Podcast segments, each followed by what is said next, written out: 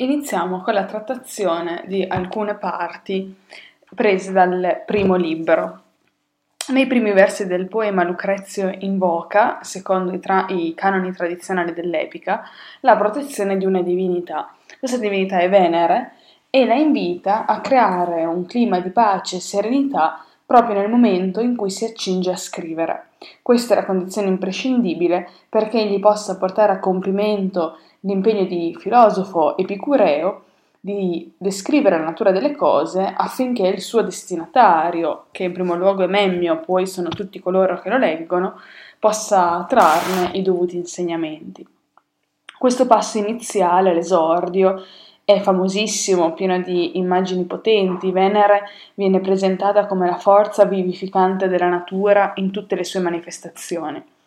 Particolarmente felice a questo proposito è la rappresentazione degli animali che, vinti dalla forza dell'amore che la dea infonde loro, perpetuano le generazioni. Il comportamento erotico degli animali che è naturale ed estraneo per definizione alla turbolenza, mm, turbolenza passionale propria dell'uomo, assume tra le righe, come si vedrà poi meglio nel libro quarto, un valore paradigmatico. Ma la dea, in quanto datrice di vita, è anche l'unica forza che sappia neutralizzare, con il suo fascino irresistibile, la potenza distruttiva di Marte, dio della guerra e quindi portatore di morte. Di qui l'invito che Lucrezia rivolge a Venere di strappare al dio un impegno di pace attraverso un colloquio d'amore che è descritto con grande realismo. Che un poema fondato su una concezione materialistica si apra quindi con questa invocazione a una dea è un fatto molto sorprendente. Quindi, come si concilia la supplica a Venere con la teo- teologia epicurea che proclama l'estraneità degli dei alle vicende umane?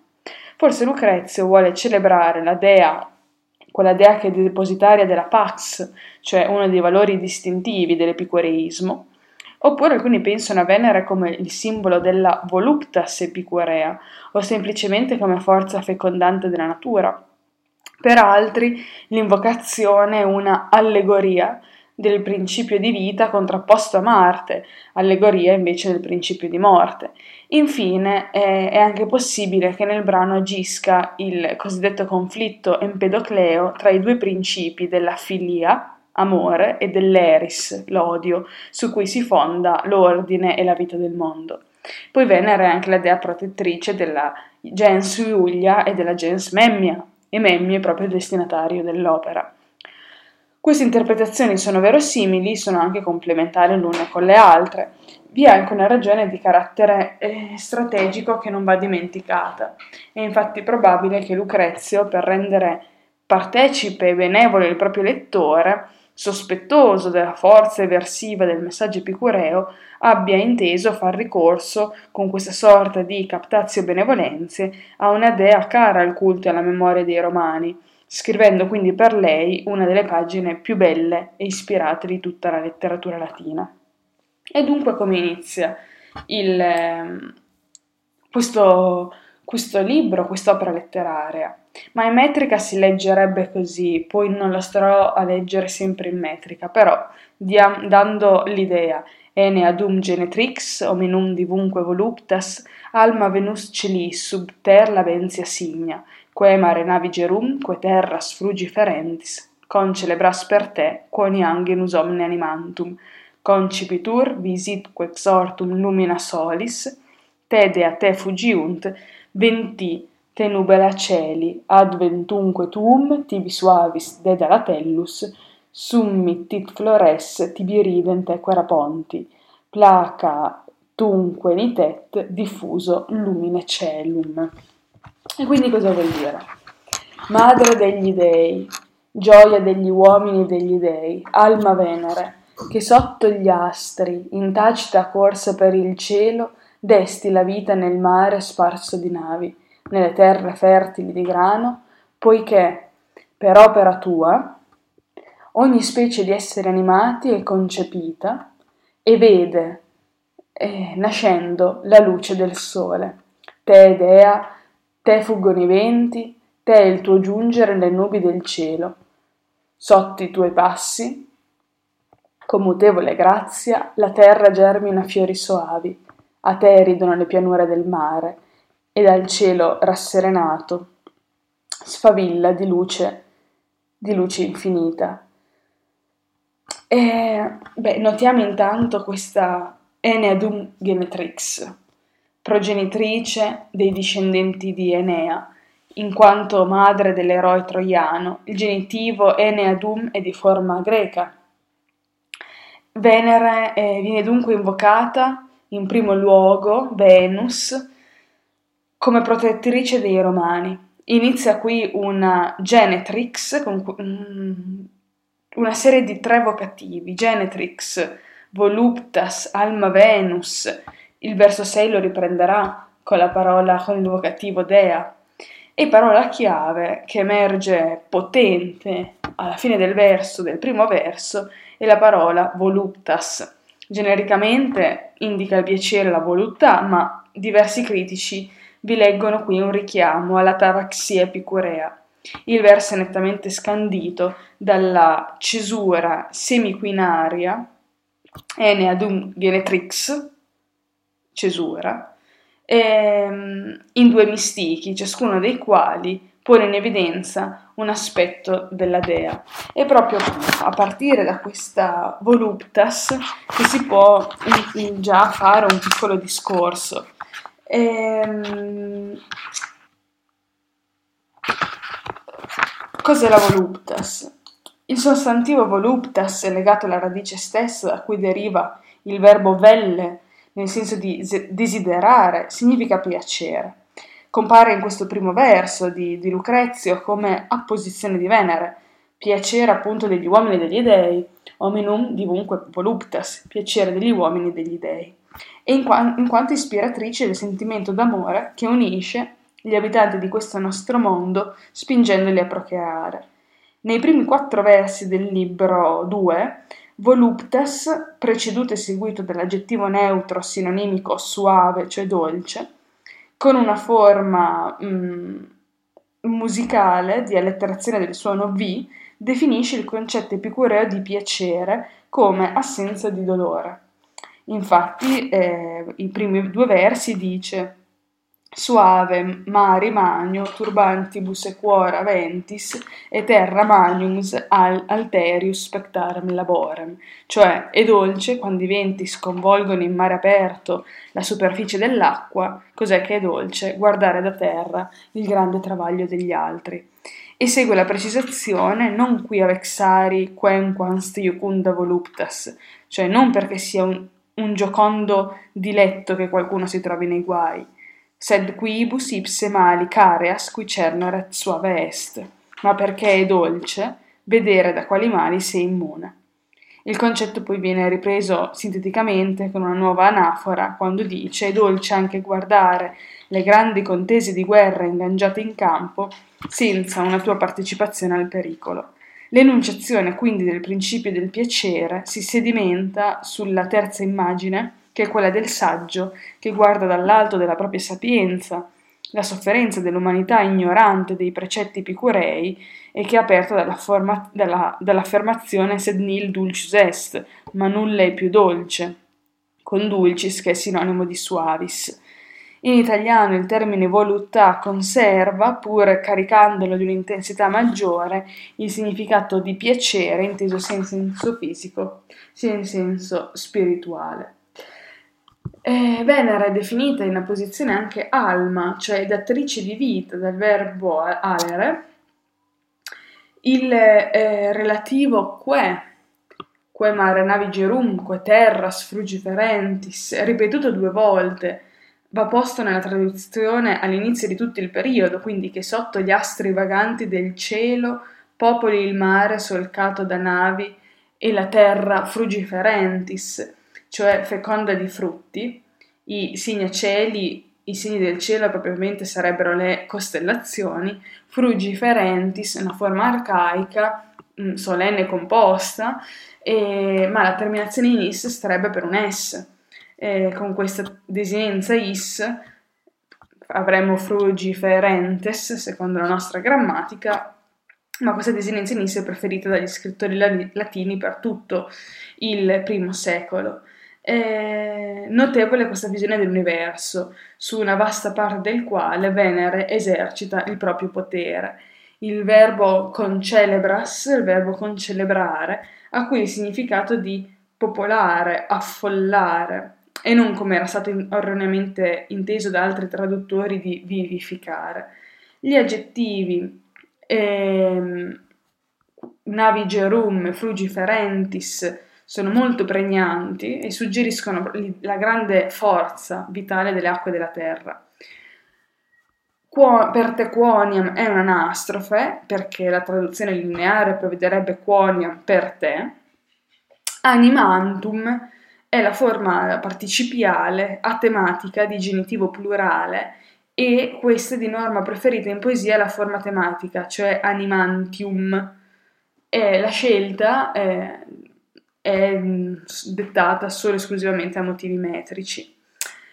Ehm, visitque solis, cioè e giunge a vedere una volta nato la luce del sole, questo participio perfetto Exortum va concordato con il soggetto genus, che del, ver- del verso precedente, eh, e visit sta per eh, visere, che è il desiderativo di videre. Te fino a celum, dove siamo arrivati, dopo i tre vocativi, dopo la relativa e la causale, ecco finalmente le preposizioni principali di questo periodo. Suavis, discorso analogo a quello fatto prima, ehm, sta per suaves, accusativo plurale da unire a flores, placatum è participio predicativo del soggetto celum, e Venere è identificata quindi con la primavera, con cui cessano i venti invernali, il cielo si sgombra e la fertile eh, Dedala industriosa da Dedalo, che era questo ingegnoso architetto che secondo il mito greco progettò il labirinto di Creta, quindi la terra dà i suoi fiori leggiadri. In primavera il mare si placa, il cielo risplende di luce diffusa. Si nota la potenza espressiva delle ripetizioni con questo poliptoto te, te, te, tibi, tibi, è riferito a, è riferito a Venere. La natura tutta insieme partecipa con la sua armoniosa bellezza primaverile all'arrivo di questa divinità dell'amore. La ricorrenza anche delle liquide eh, nei soggetti di queste principali coordinate, quindi lumina solis, nubila celi, dedala tellus, equara ponti, celum, tutte queste L, tutte queste liquide in generale contribuiscono alla sensazione dello schiudersi di orizzonti ampi e luminosi. Siamo arrivati a Nam. Nam simulac species patefactas verna diei, et reserata viget genitabilis aura favoni Erie primum volucreste tiva tuunque, significanti nittum, percluse corda tuavi. Inde ferepe cudes per sultan pabula leta, et rapido stranant, amnisita capta lepore, te sequitur cupide, quo quanque inducere peragis. Arriviamo fino a lì. Ehm, appena si schiude l'aspetto primaverile del giorno e disserrato s'avviva il soffio fecondo di Zefiro, subito nell'aria gli uccelli dan segno di te, divina, e del tuo arrivo, scossi nel cuore dalla tua potenza. Poi fiere armenti balzano sui pascoli lieti e attraversano a nuoto i rapidi fiumi. Così, preso da incanto, ogni animale ti segue bramosamente dove vuoi condurlo. Allora, Nam, così la congiunzione Nam spesso in Lucrezio ha questo valore esplicativo più che causale. Qui infatti il poeta sta per introdurre la partecipazione del mondo animale all'arrivo della dea dell'amore. E patefactast è una feresi per patefacta est, ehm, reserata favoni, cioè è libero prende vigore il soffio del fecondo zefiro, congenitabilis, che è forma rara, in luogo del più comune genitalis, si nota come l'immagine del disserrare suggerita dall'aggettivo ereserata richiama alla mente il mitico antro di Eolo da cui si sprigionavano i venti. Ehm, initum è una parola, un sostantivo raro, di uso esclusivamente poetico, e viene da chiedersi perché Lucrezio sente il bisogno di esprimere la precisazione dei volucresari, cioè degli uccelli dell'aria, degli uccelli del cielo. Forse per sottolineare il fatto che essi, all'arrivo della primavera, escono a stormi dai loro nidi, volteggiando nell'aria in segno di festa. Perculse è il participio perfetto di percellere, rispetto al quale corda è l'accusativo di relazione. Ehm, poi ehm, segue da questo inde le fiere, gli armenti che balzano per sultan, per i prati rigogliosi, per sultare, deriva da per, che qui regge l'accusativo pabula, e saltare, che è il frequentativo di salire. L'aggettivo letus, ehm, in origine è riferito sempre alla fertilità dei campi, perché l'ettimo del sostantivo, se ci pensiamo, è anche letamen. L'espressione ferie pecudes va intesa come una po- coppia asindetica, ossia non unita da congiunzione. Se fosse un sostantivo accompagnato da aggettivo, gli animali selvaggi, si escluderebbe la partecipazione all'avvento di Venere di animali non selvaggi.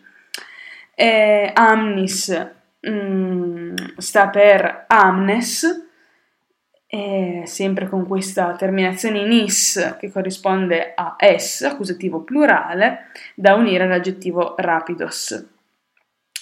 E capta è concordato al nominativo con pecus, che è una parola femminile, mentre quo è avverbio di moto al luogo. Il fatto che sia Ciascun animale a fungere da soggetto è intuibile non solo dal contesto, ma anche dalla presenza della seconda proposizione dell'oggetto quamque, cioè ciascuno, concordata al femminile con il sostantivo che è sottinteso che è pecudem. Poi, Denique per Mariac montis fluviosque rapacis, frondi ferasque domossa vium camposque virentis, omnibus incutiens blandum per pectora amorem, efficis ut cupide generatim secla propagent. Infine, per mari e montagne e fiumi rapaci e frondosi ricoveri d'uccelli verdi pianure, in tutti, infiggendo nel petto carezzevole amore, fai che avidamente si propaghino secondo le specie.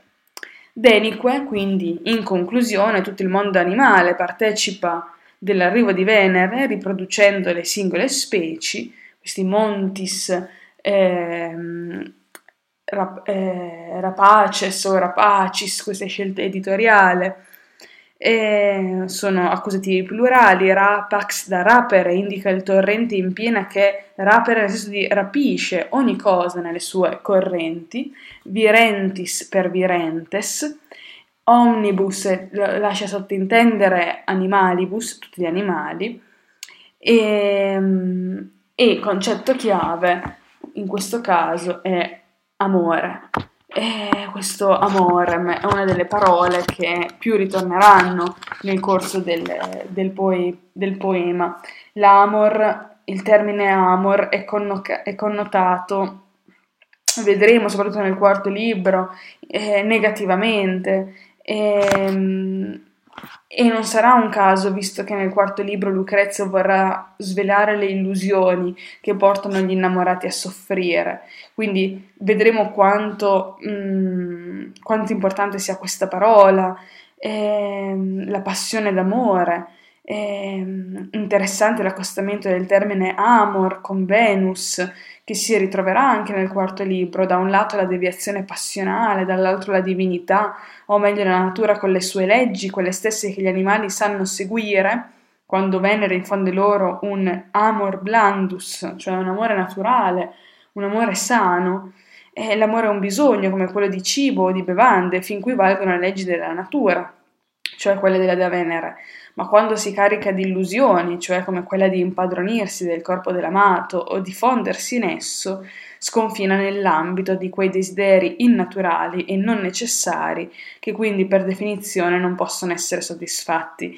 È così che l'amor diventa passione e quando è passione il poeta lo connota con termini negativi, avide, eh, ad figunt avide corpus, comprimono avidamente i petti, con rabies inde redit rabies eadem, allora torna la stessa rabbia, cioè l'insaziabilità del desiderio di possesso, fino ad essere amor sinonimo di furor, et furor il eh, revisit, e quel furore li assale, o vulnere cieco, in quell'incertezza si consumano vulnere cieco per una ferita nascosta. Nell'italiano contemporaneo il termine amore, non altrimenti specificato, indica il sentimento di attrazione, comunicazione, naturale dipendenza che si verifica tra due o più persone. L'amore per i figli, che stimola l'intraprendenza dei genitori, l'amore per i coniugi può indicare un atteggiamento positivo nei confronti delle cose. E quindi è un concetto molto generale che dovremo, a seconda del contesto, andare a definire meglio eh, nell'utilizzo che ne fa Lucrezio. Efficisut fa sì che il soggetto è sempre Venere, eh, ut propagent è una completiva. Il termine seculum, secla, è una forma sincopata per seculum, qua è seclum, designa di solito il concetto di generazione, una generazione che interessa sia gli uomini sia gli animali. Siccome il periodo per eccellenza di una generazione è quello fissato in 100 anni, seclum acquisisce anche il valore che noi conosciamo, cioè quello di secolo. In era cristiana approderà poi il concetto di mondo, mondo profano, da cui il nostro aggettivo secolare, in, comp- in contrapposizione invece a religioso. Questi ultimi versi eh, portano nella conversazione eh, il tema della conservazione della specie eh, grazie all'amore, al meraviglioso apparato che la natura mette in atto per favorirlo.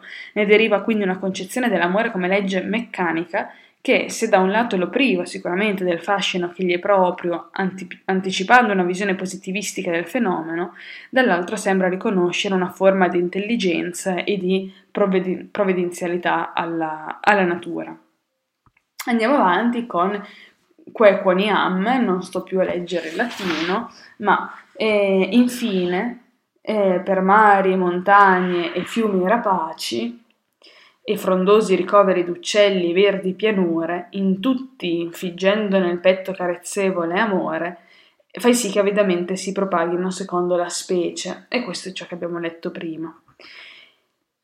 E poiché sola governi la natura e senza te niente emerge alle spiagge divine della luce, niente cresce gioioso né amabile, voglio che tu mi sia compagna a scrivere i versi che intorno alla natura mi sforzo di comporre per il nostro memmio, che tu, Odea, hai voluto eccellesse in ogni tempo adorno di tutte le virtù.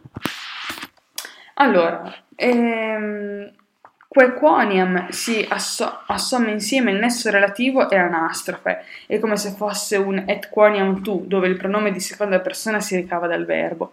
Il concetto di una forza che regola i fenomeni naturali offrendo loro una rotta e uno scopo, infatti il gubernator è proprio il timoniere della nave, e qua il verbo è governare, Ehm, è in contrasto con la fisica meccanicistica epicurea e risponde piuttosto all'esigenza di Lucrezio di attribuire una volontà alla natura stessa.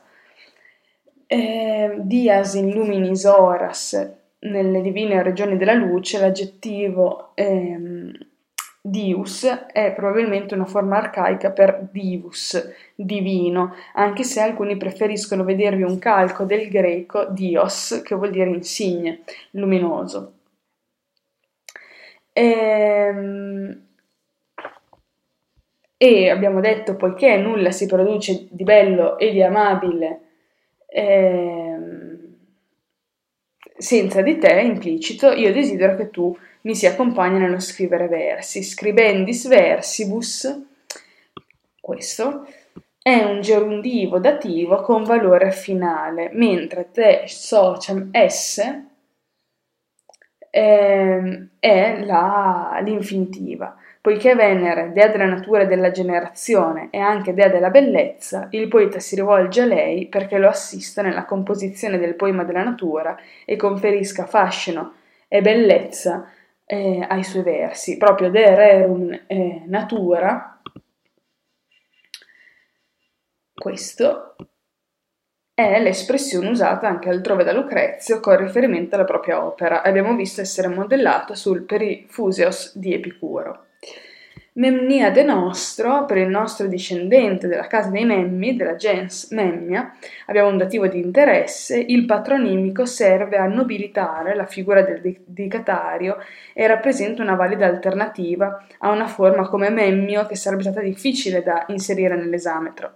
La protezione e il favore accordati da Venere a Memmio concordano con i ripetuti, ripetuti ehm, mm, reperti eh, numismatici che documentano come la gens Memmia fosse sotto il patronato di Venere. Qui si tratta verosimilmente di Gaio Memmio, che fu tribuno della plebe nel 66 a.C., pretore nel 58, governatore della Bitinia nel 57-56, tentò eh, inutilmente in quel caso la corsa al consolato nel 54 a.C., passando dai pompeiani ai cesariani. In quell'occasione, in quegli anni, fu accusato de ambitu, cioè di broglio elettorale, e fu condannato all'esilio ad Atene.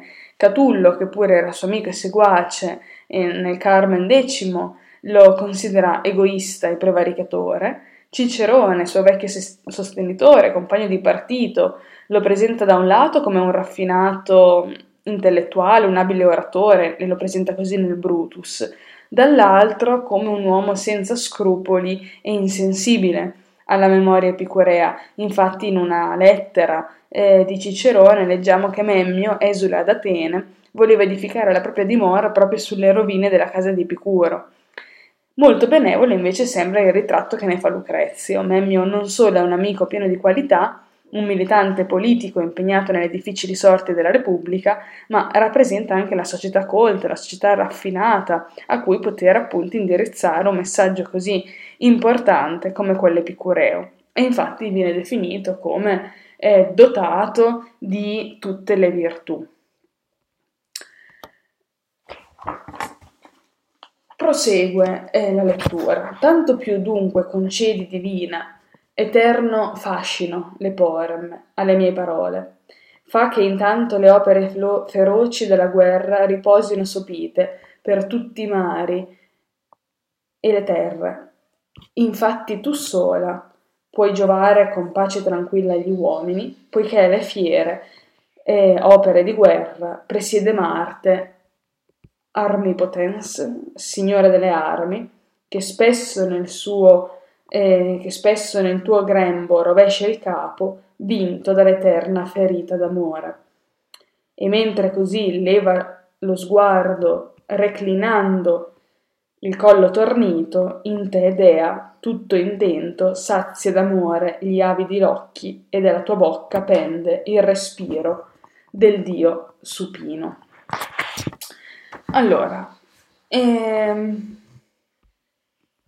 Quo magis, a maggior ragione, quo sta per et eo, nesso relativo, eh, effice ut abbiamo un'ulteriore completiva, eh, le feroci opere della guerra, fera monerea miliziai, con miliziai che è un arcaismo e sta l'insieme per munera milizie, con omnis invece sta sempre per omnes, da unire a terras, e Tranquilla Pace è un ablativo strumentale e, ehm, e è presentato questo Marte, dio della guerra, eh, vinto da un'eterna ferita d'amore. Nel composto de vincere insita l'idea della disfatta.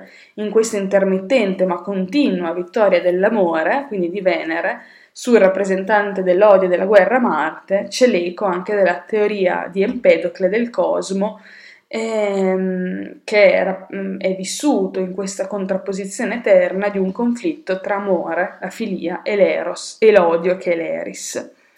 Eh, Suspicience nella descrizione dell'atto in cui si trova Marte, Suspicience e, e Inians come dei Victus del verso precedente sono sempre concordati con il, soggetto, con il soggetto Marte, Mavors. E, um, questa immagine, è, in questa immagine è notevole il realismo con cui vengono rappresentati questi due amanti, l'amore visto da Lucrezio esclusivamente nella sua dimensione di appetito fisico, anche se viene descritto con grande grazia e, e leggerezza. E... Continua il testo. Quando egli, Odea, riposa sul tuo corpo santo, sopra di lui piegandoti amorosa, versa dolci parole dalle labbra e prega gloriosa, pacida e placida pace per i romani, perché io non posso compiere con animo sereno quest'opera nell'ora avversa della patria, né la nobile stirpe di Memmio mancare in un tale momento della salvezza comune. Dunque, eh, in quest'epoca avversa della patria, cioè patriai, tra l'altro un genitivo arcaico per patrie, ehm, Lucrezio allude in questo caso alla nomina di Memmio a pretore nel 58 a.C., anche Cicerone vede lui un valido difensore degli interessi degli ottimate, quindi i concetti di salus communis e di pax elargite dalla divinità più che epicurei sono tipici dello stoicismo, corrente di pensiero abbracciata dalle classi dirigenti romane del tempo, e questa è una delle contraddizioni che si possono cogliere nel pensiero di Lucrezio, che peraltro non inficiano la portata rivoluzionaria del suo messaggio il poeta ha voluto probabilmente tranquillizzare il destinatario del poema con il ricorso a concetti comuni presso i ceti dirigenti allo scopo di suscitare in lui una benevole disposizione verso le nuove teorie. Quindi facendo un punto della situazione finora, Venere è la forza dell'amore, dunque della vita, è salutata al primo verso, abbiamo visto che l'epiteto di voluptas, ominum e divunque, cioè eh, piacere degli uomini e degli dei, con questo piacere per gli dei dell'Olimpo, per il fatto di eh, riuscire a soggiogare tutti gli dei, compreso Marte, con il suo fascino irresistibile, ma è piacere anche per gli uomini per il fatto di infondere loro, attraverso l'amore, il desiderio di comunione e di vita. È senz'altro degno di nota che Lucrezio si riferisca esplicitamente agli uomini solo nell'epitto iniziale alla fine del brano, quindi verso 40, quando chiede alla dea di dare ai romani un periodo di pace, cioè di liberarli dalle sofferenze della guerra e, e quindi il contesto a cui Lucrezia fa riferimento è il contesto della tragedia delle guerre civili. Per il resto l'uomo è assimilato al mondo animale, genus omne animantum, che è concepito e vede la luce grazie a Venere, quando dice per te concipitur visitque exortum lumina solis. Invece quindi che rappresentare l'uomo, beneficamente stimolato da Venere, a, ro- a riprodursi in un contesto lieto e pacifico, sono gli animali a essere rappresentati nell'atto di popolare il mondo. Prima parla dei pesci, poi parla degli uccelli, poi delle fiere, gli armenti, e questa omissione non, è, omissione non è casuale. L'uomo è preda di Marte, della sua follia bellica, che porta solo morte e distruzione. Gli animali si lasciano invece guidare da Venere, dea dell'amore e della vita. L'uomo insegue falsi obiettivi, ha una visione distorta dei valori dell'esistenza, che lo portano a creare una società profondamente malata. Gli animali, invece, partecipano con tutta naturalezza ai principi della vita e del piacere che venera in persona. Ma proprio per questa sua mancanza di saggezza l'uomo è destinatario, è il destinatario del poema della natura, e delle parole con cui il poeta intende educarlo grazie all'ispirazione e all'aiuto di Venere. Il primo aspetto del testo che colpisce a livello di lingua è l'ampiezza e la complessità delle architetture sintattiche. Il primo periodo si stende per nove versi. E, ehm, contro la complessità sintattica, però, questi periodi scorrono abbastanza fluidamente, li rende, sono morbidi per l'orecchio e sono facili anche da ricordarsi. Il merito di questo spetta in buona misura al ritmo dei versi. Lucrezio evita di richiudere la frase nell'ambito del singolo esametro, ma la allarga attraverso gli enjambement. C- si possono contare cinque enjambement nei nove versi iniziali. Inoltre usa figure retoriche come le anastrofri, le ripetizioni e tutti espedienti che rendono il verso scorrevole e musicale. Eh, le scelte lessicali, anche qui le ho segnalate, di volta in volta si faceva la traduzione perché sono funzionali alla magniloquenza che si impone in apertura di un poema epico. Sono frequenti gli arcaismi, come la desinenza in is degli accusativi eh, plurali della terza declinazione, o la desinenza ai del genitivo singolare della prima declinazione, oppure forme rare arcaizzante il ricorso ai composti, sono spesso eh, neologismi eh, o allitterazioni eh, arcaiche come pecudes per sultant pabula, cioè le greggi saltellano per i pascoli. E spesso ricorre anche alle ridondanze. Ora, eh, andando avanti, ehm, dice di per sé infatti ogni natura divina deve godere in somma pace vita immortale, staccata dalle nostre vicende e infinitamente lontana. Esente da ogni dolore, immune da pericoli, in sé delle proprie forze possenti, senza alcun bisogno di noi, non la conquistano i nostri meriti, né l'ira la tocca. Già qui eh, c'è una anticipazione del concetto del divino in Lucrezio, visto come un'esistenza che se c'è è distante dall'essere umano, gli dei se esistono non si interessano di, no, di, di noi, di noi come esseri umani, e hanno questa caratteristica di godere non solo una vita immortale, ma di essere immuni da ogni dolore, immuni da pericoli e quindi essenzialmente pieni di piacere, pieni di voluptas. Ehm, Lucrezio sente ora il bisogno di rivolgere un primo elogio a Epicuro e prima, eh, prima di farlo sente anche di dare una precisazione, una giustificazione.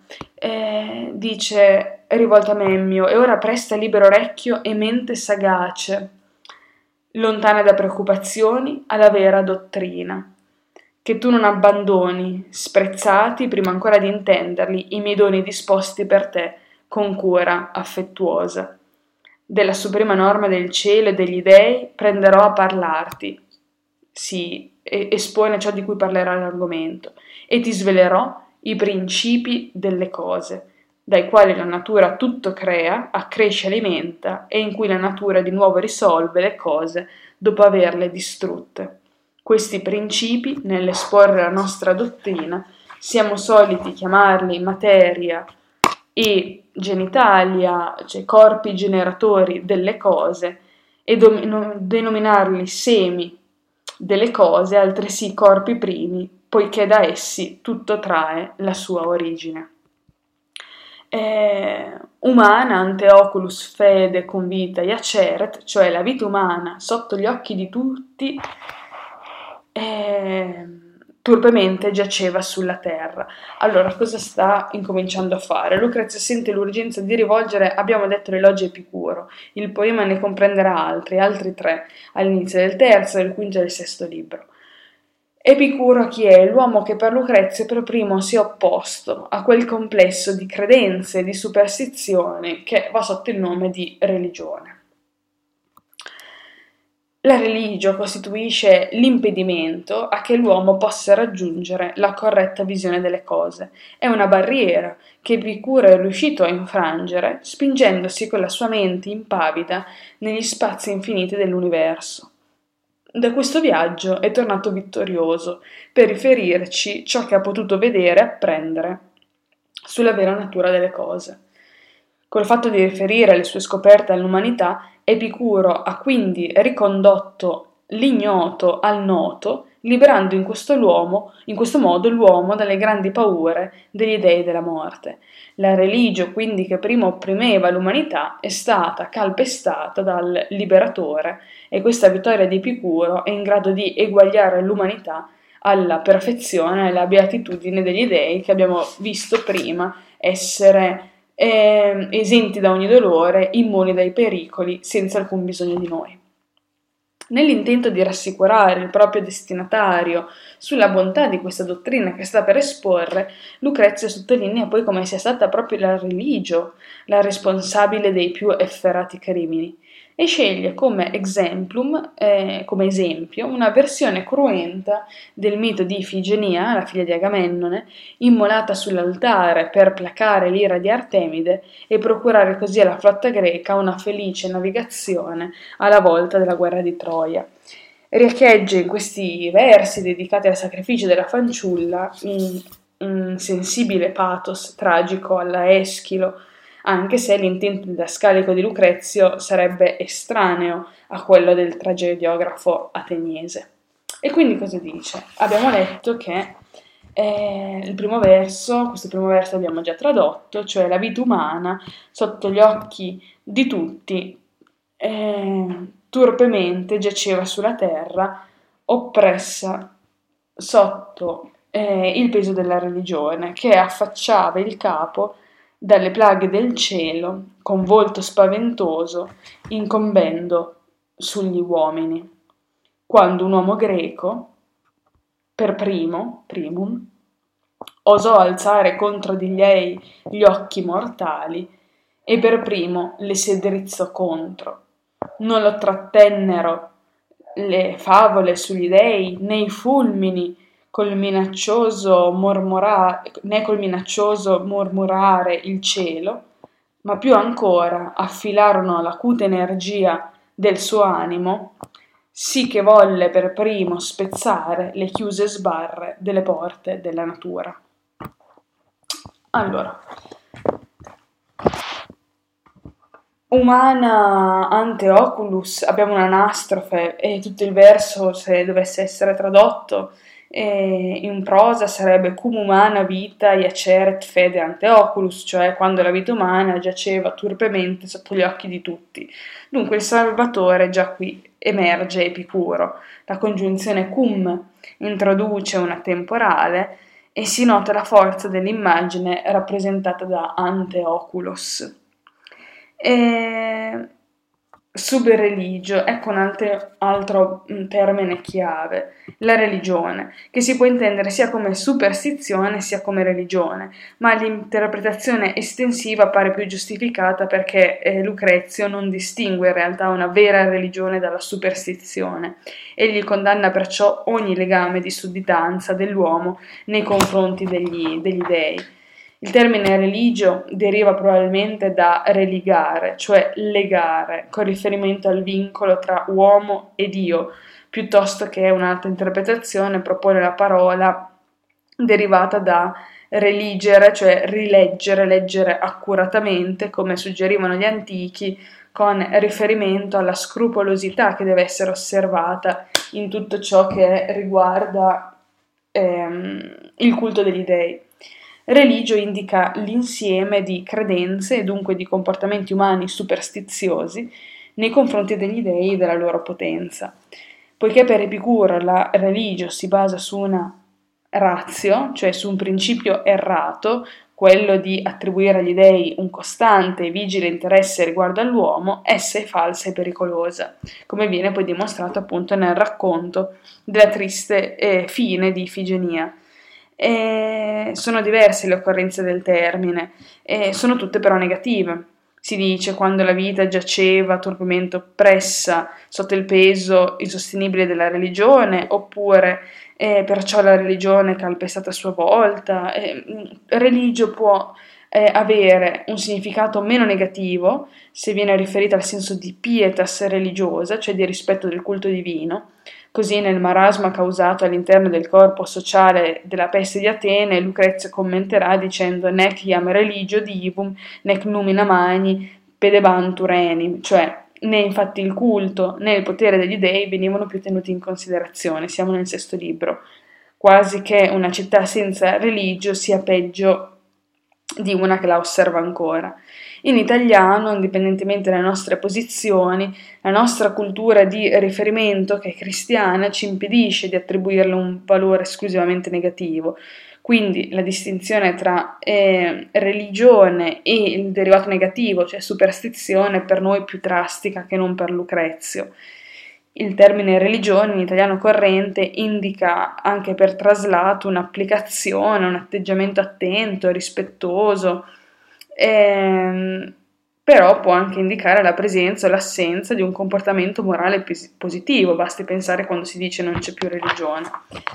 Eh, però qual era la religione a cui faceva riferimento Lucrezia a livello storico? Beh, la religione tradizionale romana quella che si formò per successive integrazioni a partire dall'età monarchica, era una religione mh, politica, non nel senso anticlericale, eh, di instrumentum regnum, eh, cioè artificio tenuto in piedi dalle classi al potere per garantirsi il consenso del popolo ignorante, come vorrà Machiavelli, ma nel senso che il sacro non era inventato dal politico, ma viceversa, ne fondava ogni atto.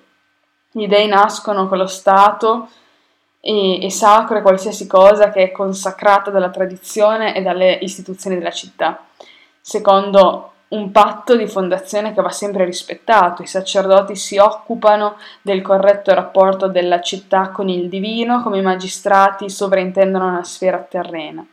La conferma de- della bontà del rapporto Stato-divinità con l'intermediazione dei sacerdoti amministratori della religio e il successo di Roma e la progressiva formazione dell'imperium sotto gli auspici divini.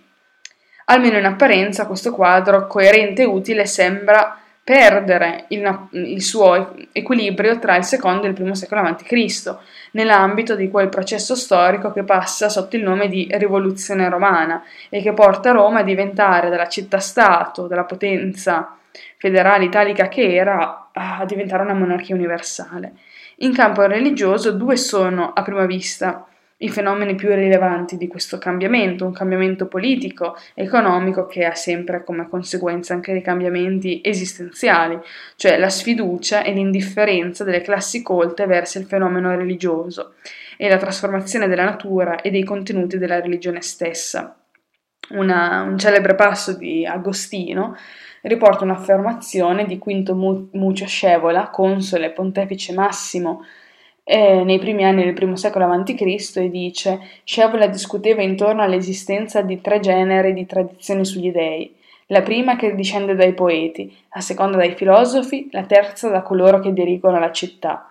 La prima categoria egli dice che è uno scherzo insignificante, perché vi si immaginano intorno agli dei molte cose sconvenienti. La seconda, che non si addice alle città, perché contiene o dettagli del tutto inutili o idee che non è opportuno siano divulgate alle popolazioni. Quali sono quelle idee che diventate opinioni di massa sono dannose? Queste, che non sono dei Ercole, Castore, Polluce, si apprende infatti dai filosofi che furono mortali e che morirono da uomini. E quali ancora? Che degli dei il genere umano non ha raffigurazioni attendibili, perché il vero Dio non ha sesso né età né una struttura corporea definita. Siamo una citazione di Agostino dal De Civitate Dei.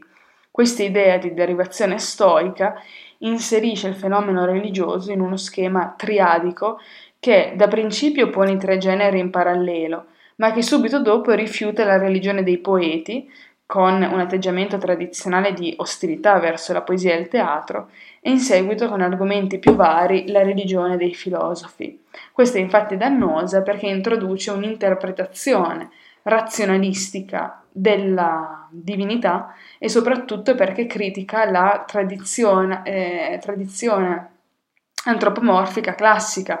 Eh, l'esempio cita in effetti alcune delle divinità più popolari nella Roma tarda repubblicana, Scevola dunque si accorge che nella religione tradizionale esistono tensioni e dubbi introdotti dal circolo scipionico, ammiratore dei filosofi greci, e che questo la potrebbe mettere in pericolo. È bene dunque che il popolo non li conosca e, e che esista una doppia o tripla verità.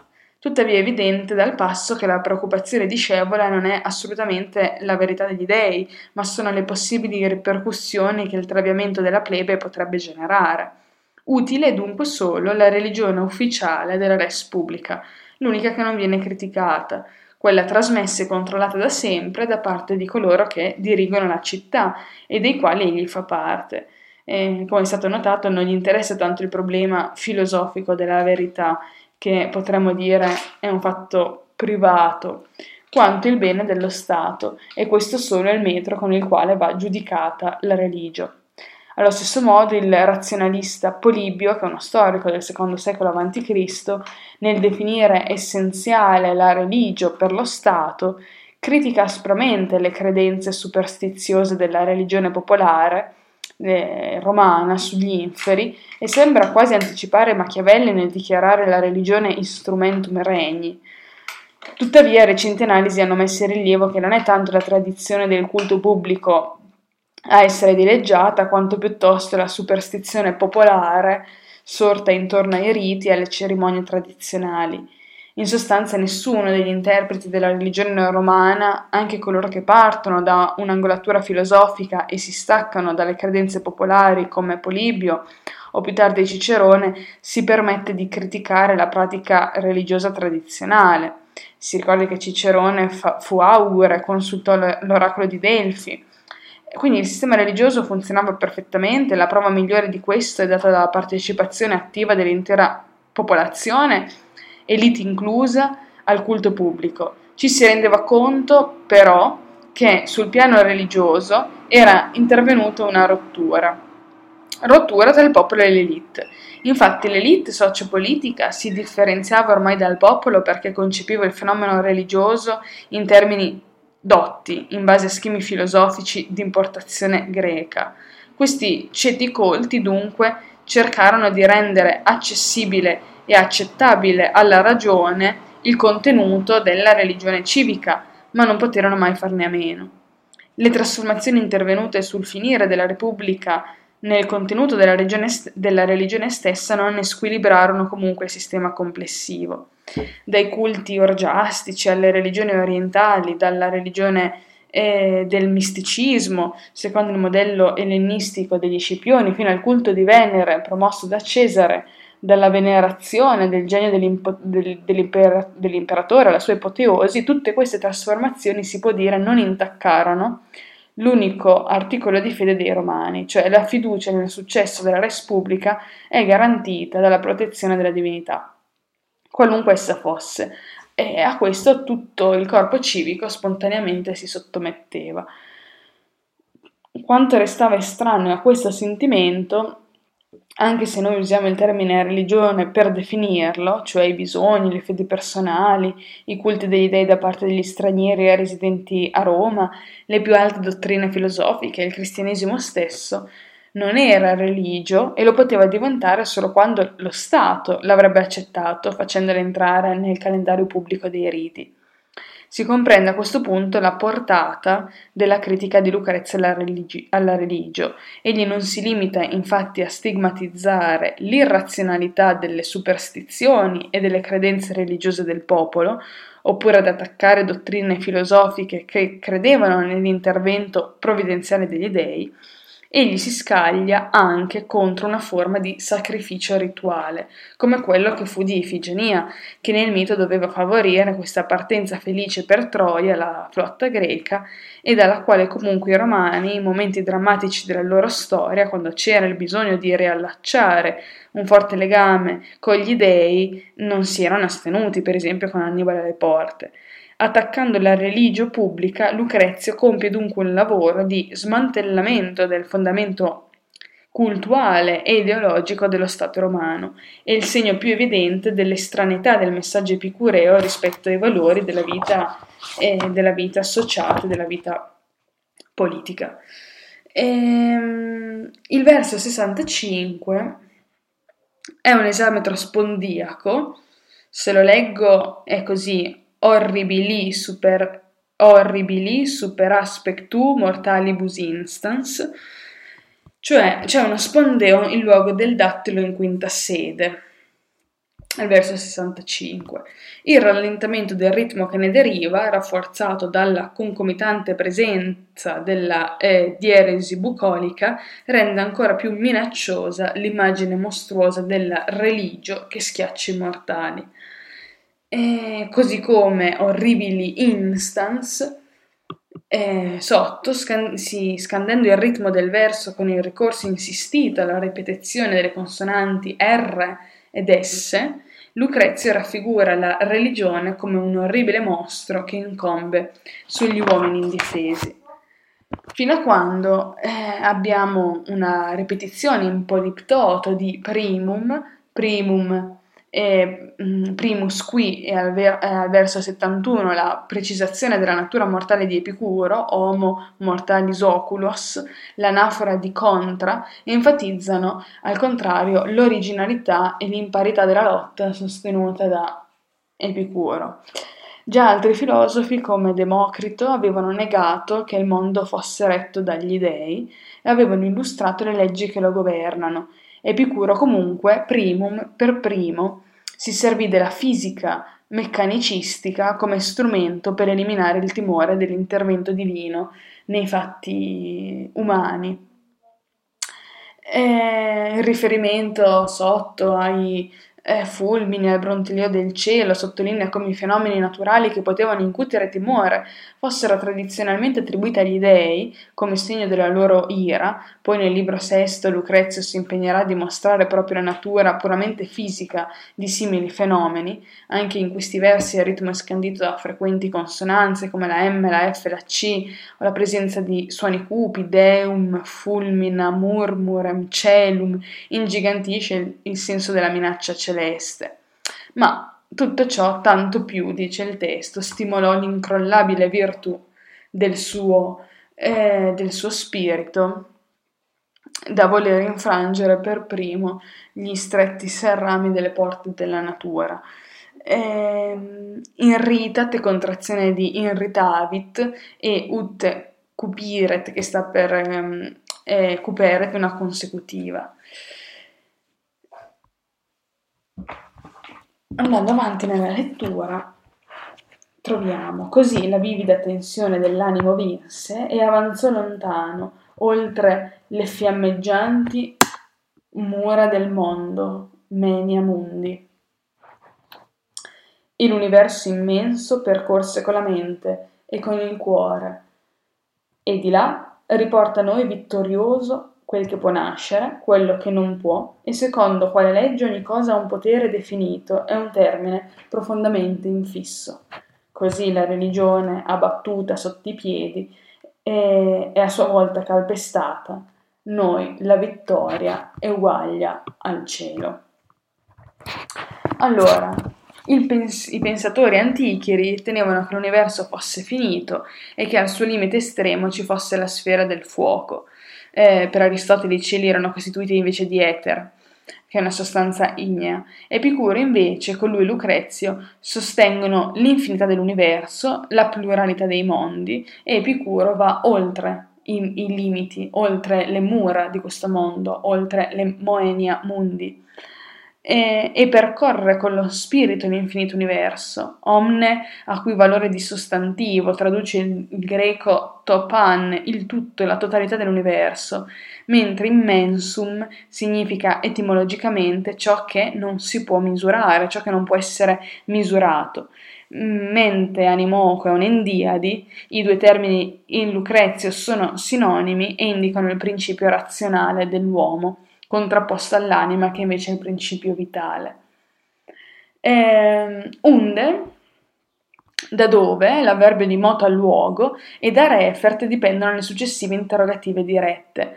Come è stato notato, refert victor, victor è il predicativo del soggetto, il verbo per vicite ricalcano la terminologia militare romana e Lucrezia infatti vuole creare un'immagine adatta a Memmio e al pubblico romano e descrive quindi l'impresa di Epicuro come quella di un generale vittorioso nei confronti di un nemico sconosciuto e da sempre considerato eh, invincibile. Ehm, cuiuque, eh, cuique sit potestat è la costruzione del dativo eh, di possesso, lo ricordo, e, e quindi la religione a questo punto messa sotto i piedi, a sua volta viene calpestata e eh, la vittoria eguaglia nos uguaglia noi al cielo, ci uguaglia al cielo. Prima dell'avvento di Epicuro, il nemico, ovvero la religione, incombeva con il suo orribile volto sui mortali. Ora invece l'umanità può sollevare lo sguardo e guardare la verità. Fino ad allora ciò era appannaggio solo delle divinità tradizionali. La glorificazione di Epicuro riecheggia precedenti elogi del maestro elaborati dai suoi seguaci, tra i quali si ricorda il frammento della raccolta che dice Epicuro, sporgendosi sul mondo e varcando le mura del cielo, o anche uscendo per porte arcane che lui solo conosceva, vide gli dei nel vuoto. Ehm, continua il testo. Qui un timore mi prende, che forse tu credi ad essere iniziato i principi di un'empia dottrina e di metterti sulla via della colpa. Invece, proprio essa, la religione, generò più volte atti scellerati ed empi. Eh, in questo argomento, eh, quest- nell'esposizione di questa dottrina, temo questo illud è eh, prolettico rispetto alla successiva preposizione nere aris. L'argomento è la condanna senza appello della religione, che anche in un pubblico colto, come quello cui sembra rivolgersi Lucrezio, rappresentava un punto di riferimento importante, nonostante le, le paure che poteva incutere. Ne forte rearis è una completiva retta dal verbum timendi che è vereor. Ehm, e quindi la sua paura è quella che lui, che Memmio e gli altri possano pensare eh, in Pielementa, cioè di essere iniziati in Pielementa come enallage ai principi di un'empia dottrina e di inoltrarti in una via scellerata, ma adesso vedrà che è successo proprio il contrario. Quod contra se più illa religio, cioè più spesso questi impia fatta sono stati causati dalla religione. E, ehm, sui valori eh, inizia qui la potente argomentazione contro la religione. Lucrezio sceglie come exemplum, abbiamo detto, della sua delittuosità l'episodio del sacrificio di Ifigenia, eh, omerica- omericamente denominata Ifianassa.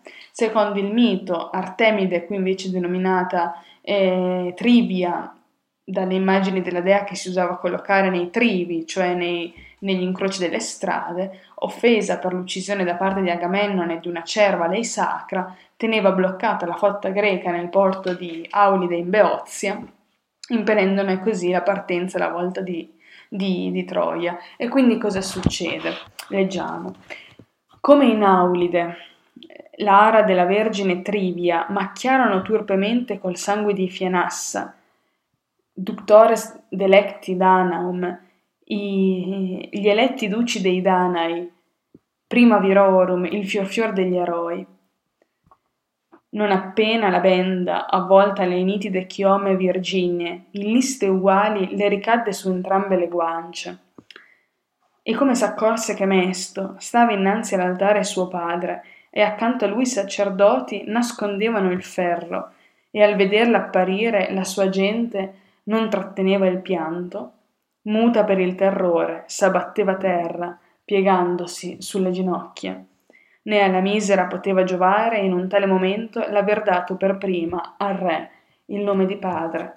Sollevata da mani d'uomini e tutta tremante, fu condotta all'altare, non perché, una volta compiuto il, sacri- il sacro rito solenne, potesse essere scortata per via dal luminoso Imeneo, ma affinché, pura, casta, impuramente, inceste, nel giorno promesso delle nozze, in ipso tempore nubendi, cadesse vittima dolente colpita dal padre, e così fosse data la flotta felice fausta partenza. Tantum religio putuit suadere malorum. E tanto grandi delitti ha potuto ispirare la religione. Allora, eh, auli dell'ablativo di luogo, quo pacto è un, eh, un nesso relativo, et hoc pacto come formula di collegamento vale esattamente quo modo, tri, triviai è il genitivo arcaico per trivie, e, um, i fianassai è ancora una forma arcaica di genitivo per i fianasse, così come ductores sta per duces e il genitivo danaum sta per danaorum, e, e qui in questo modo si, um, si produce l'insistita allitterazione con ductores danaum delecti e turparunt è contrazione per turpaverunt. È interessante l'utilizzo di, fo, eh, di Foede, turpemente, che il poeta aveva già utilizzato al verso 62 per descrivere il vergognoso spettacolo dell'umanità soggiogata dalla religione, in questi versi infine prestata grande attenzione al ritmo, che risulta particolarmente grave e solenne grazie ai vari jambemans. Eh, qui simul è ancora una volta una eh, forma di anastrofe, cui va inteso come nesso relativo, mentre simul ha valore di congiunzione temporale. Utraque malarum, utraque malarum, e sostituisce per ragioni metriche il più comune utraque mala, mentre profusast è afferesi per profusa est. Ehm, lacrimes, lacrimas fundere civis abbiamo una serie di eh, oggettive, di cui anche questa è parte, il soggetto civis è una forma di accusativo arcaico per cives, dipend- questa frase dipende ancora da sensit, tutta la scena è descritta con grande cura, con una cura drammatica. Vi è il particolare della benda che si metteva sul capo della vittima, ci sono i sacerdoti con il ferrum, che è il coltello del sacrificio, c'è la presenza corale del popolo che commenta con il pianto questo delittuoso spettacolo. Tutti sanno cosa sta accadendo, tranne Ifigenia che pensa di andare a sposarsi. E, ehm, e fino a quando non coglie tutti questi segnali e muta per la paura, cade a terra in ginocchio mutametum terra genibus summisse petebat, il participio summissa abbassata modifica il significato di petere dando il valore di cadere. Ehm, a questo punto, sorrette tremante, sublata tremibundacque, si allude a, al tradizionale uso di simulare il rapimento della sposa durante la deduzio, cioè la processione che accompagnava alla casa dello sposo la sposa. Era costume infatti che a un certo punto della cerimonia gli amici dello sposo sollevassero in braccio la sposa fingendo appunto di rapirla per consegnarla oltre la soglia al marito, che lì l'attendeva per offrirle acqua e fuoco, cioè simboli di appartenenza alla nuova casa, ma tutto questo è traslato perché eh, quello che quella a cui va incontro Ifigenia non è il matrimonio che si aspettava e, e, infatti lo chiarisce, non ut posset claro comitari Meneo, non perché potesse venire accompagnata alla casa dello sposo tra i, clo, tra i cori del splendente Meneo, questa è una finale, Imeneo era propriamente il dio greco degli sponsali e Imeneo era il canto del corteo che a sera accompagnava la sposa a casa del marito, che è qui detto clarus, luminoso, perché la processione avveniva normalmente di sera e per illuminare la via i partecipanti reggevano in mano le fiaccole nuziali che sono dette tede. Ehm, bellissimo questo eh, casta in ceste, un ossimoro che contiene anche una sorta di annominazione, cioè un gioco di parole che insieme alle martellanti allitterazioni contribuisce a conferire solennità alla drammatica sequenza. Si veda anche me, muta metu, mactatum est, felix faustusque, eh, perché tutto ciò avviene nubendi tempore in ipso, proprio nell'età delle nozze, questo è un gerundio.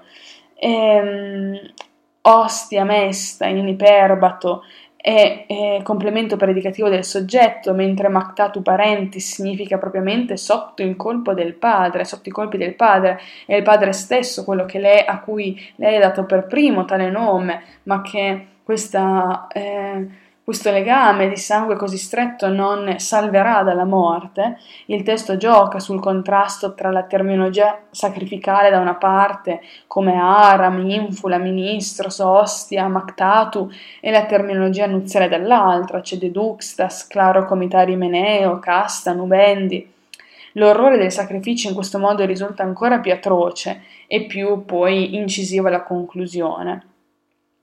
E Felix fastusque, eh, allitterazione, anche questo richiama il linguaggio sacrale, qui viene eh, eh, parodiato dal poeta. La, il, la, finale conclude il lungo ed elaborato periodo ricordando lo scopo di, simile, eh, di un simile barbario sacrificio, cioè placare Artemide, una dea offesa da Agamennone affinché la flotta greca fosse finalmente ehm, concesso salpare la volta di Troia. E, e, quindi la conclusione inevitabile è che una quantità così grande di mali poté suggerire la religione. Questo tipo di costruzione, dove l'oggetto è espresso da un pronome neutro seguito dal genitivo partitivo, eh, tantum di mali, eh, è in latino molto comune. Allora, abbiamo detto che la prima parte di questo brano è dedicata giusto per trarre le fila anche di questa, par- di questa seconda parte analizzata è dedicata all'esaltazione del grande maestro Epicuro, il fondatore del giardino, presentato da Lucrezia come una personalità eccezionale, colui che per primo, come uomo greco, ma come uomo, osò levare i suoi occhi mortali, ancora una volta enfasi sulla mortalità, sulla condizione umana, e per primo osò sfidare la religio. Egli, in ossequio alla vocazione bellica dei Romani, appare come un guerriero senza paura, che né le leggende sugli dei, né i fulmini, né il cielo con questo suo brontolio minaccioso hanno potuto fermare, quindi Epicuro come condottiero vittorioso che ha osato l'impossibile, un'immagine che doveva riuscire gradita a Memmio e ai giovani aristocratici a cui Lucrezio si rivolgeva. Ma Epicuro è un condottiero, un conquistatore di tipo nuovo, il suo merito è quello di aver aggiunto nove... Eh, provincia l'impero della conoscenza umana e soprattutto di aver restituito libertà e dignità a un'umanità avvilita e schiava della superstizione. Il nemico sconfitto adesso, con epico rovesciamento, precede in catene il carro del generale trionfante, religio pedibus subiecta vicissim obteritur. La religione a sua volta è schiacciata e calpestata sotto i nostri piedi. Così, se valore fondante dell'etica epicurea è quella dell'amicizia, Epicuro è l'amico per eccellenza dell'umanità, perché è colui che l'ha soccorsa, l'ha aiutata, l'ha educata a conoscere la vera natura delle cose e l'ha liberata dalle grandi paure degli dei della morte. L'educazione come atto di amicizia è un concetto nuovo eh, nel panorama filosofico greco. Anche Platone mm, prevedeva che i filosofi educassero al bene e alla virtù l'umanità della sua città giusta, ma non intendeva questa loro, pre- questa loro prerogativa come un atto di amicizia, ciò eh, che avrebbe implicato il riconoscimento a tutti indistintamente di uno statuto di uguaglianza, di uguali diritti e potenzialità, per Platone infatti l'educazione era una prerogativa di pochi, di una ristretta minoranza, quella dei sapienti, perché solo loro sono gli unici depositari della vera conoscenza e gelosi custodi di essa. Essa pertanto si configura non come una condivisione di conoscenze tra uguali, ma come l'imposizione dall'alto di leggi, di norme, di valori ai soggetti di una comunità gerarchicamente strutturate e quindi tenuti a obbedire. Comprendere l'educazione tra le prerogative dell'amicizia è segno della forte vocazione egualitaria dell'epicureismo. Nella seconda parte del brano, quella che abbiamo letto, Lucrezio tratteggia un potente esempio di religio. La scena di questo sacrificio è distinta in due quadri dal, dal fortissimo impatto emotivo. Nel primo vediamo la sventurata fanciulla, vestita con le bende sacrificali, cadere muta in ginocchio, in ginocchio davanti all'altare. Nel secondo il pathos raggiunge l'apice con questa tecnica di ispirazione drammaturgica. Ifigenia viene sollevata dalle braccia di uomini che non la condurranno oltre la soglia dello sposo, come avveniva eh, a Roma durante la cerimonia della deduxio matrimoniale, ma la condurranno oltre le soglie della morte. Ut ostia eh, concideret mactatum est parentis per cadere come infelice vittima sacri- sacrificale sotto i colpi del padre. E Lucrezio infarcisce il lessico di termini altamente patetici. Eh, ma non è tutto. Il poeta, seguendo anche qui le tecniche della tragedia, ha scelto fra tutte la versione più inumana del mito, cioè quella che meglio si presentava eh, a fare da sostegno alla sua tesi.